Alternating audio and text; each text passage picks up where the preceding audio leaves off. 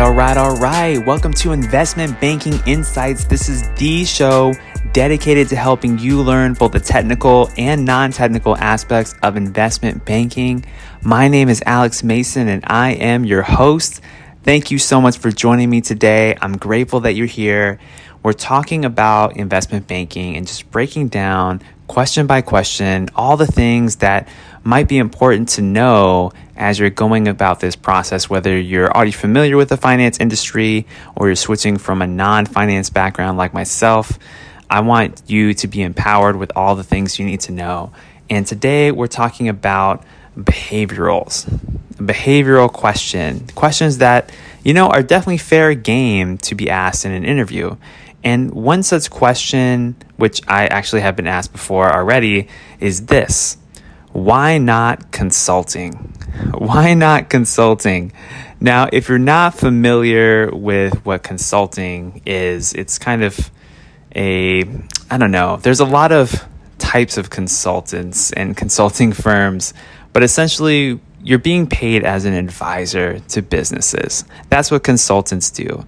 They go into a business, they analyze a problem, and they come up with solutions to the problem. I'm speaking in very broad terms right now, but that's essentially the gist of it. And consulting tends to be a very popular career choice for many young professionals, uh, namely because, well, you get paid a lot, you get to work on challenging problems, and work with businesses in a professional setting. And yeah, I think for many, it's a rewarding career. I never personally pursued it, but I know many people who did. And, you know, some liked it more than others, but yeah, it's definitely a viable career path.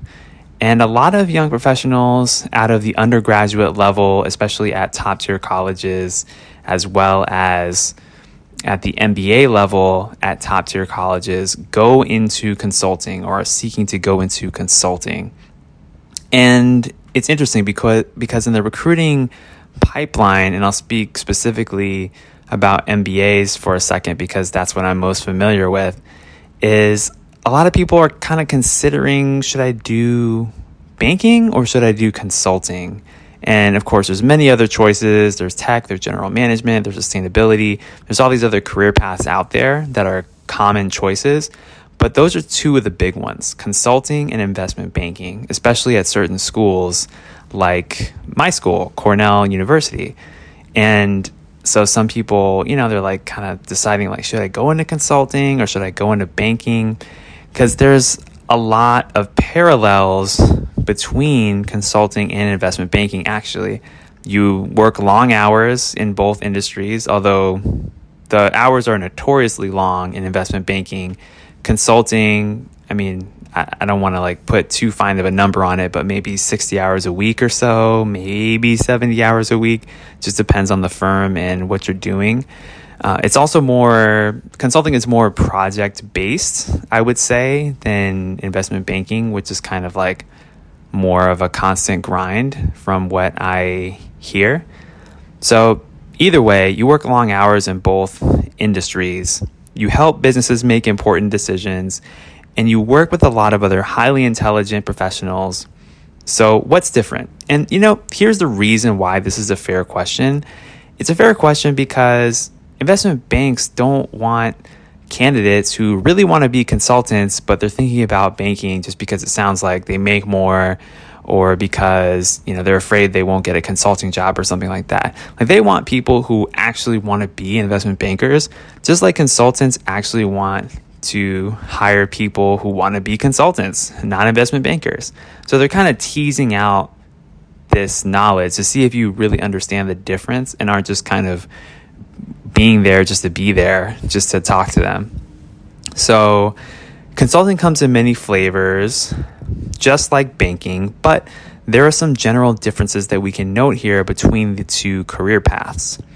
Now, first of all, consultants tend to give a broad array of strategic advice. Like they could be doing all sorts of things. They could help dissect a marketing campaign. They could work on customer retention, or maybe They'll help overhaul the business's internal IT systems. There's just so many different projects that you could work in in the consulting field that are still considered consulting. Investment bankers, in contrast, are much more focused. They care exclusively about helping businesses with their capital transaction needs. And sometimes this comes in the flavor of giving advice or valuation opinions or being a matchmaker between buyer and seller. But it's all focused on financial transactions at the end of the day. And these transactions are of prime importance to a business. So a little bit different, definitely finance focused, whereas consulting, yeah, you can have some financial components of it, certainly, but you're focused mainly on like either strategy or management, some kind of uh, you know direction in in those areas. So it's a little bit different. And then also with consulting, you're being paid to give advice, but you don't necessarily see the advice all the way through to the ends, all the way through to execution. And this is a major difference between consulting and investment banking.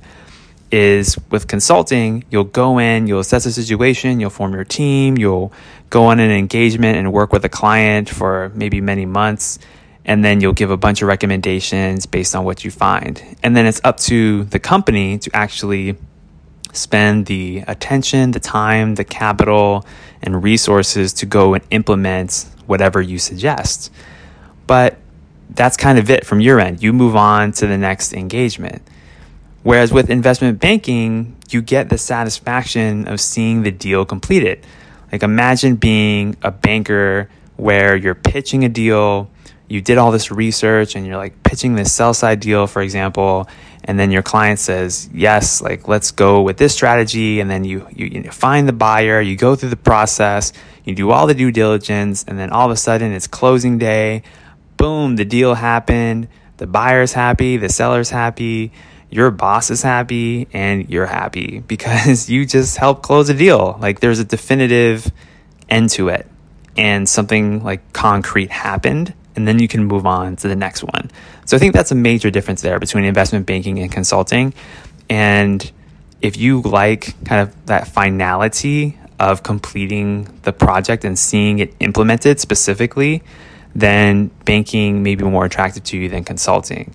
Consulting, you you definitely work on some amazing things and you create a bunch of ideas and strategic plans and frameworks and all these kinds of things. But as far as actually seeing something through to the end, like that may not happen depending on the type of engagement that you're working on. So that's kind of the difference between the two and as far as from what I know with my limited experience. but I think there are some key things there that can help you answer this question. Why aren't you recruiting for consulting? And I think it's a good one to to know. And like I mentioned, I've already been asked this one in my interview process so far. So there's definitely a question that's out there. So take note of it. Okay, that's what I got for you today on Investment Banking Insights. My name is Alex Mason. I am your host. Thank you for listening, and I'll see you next time.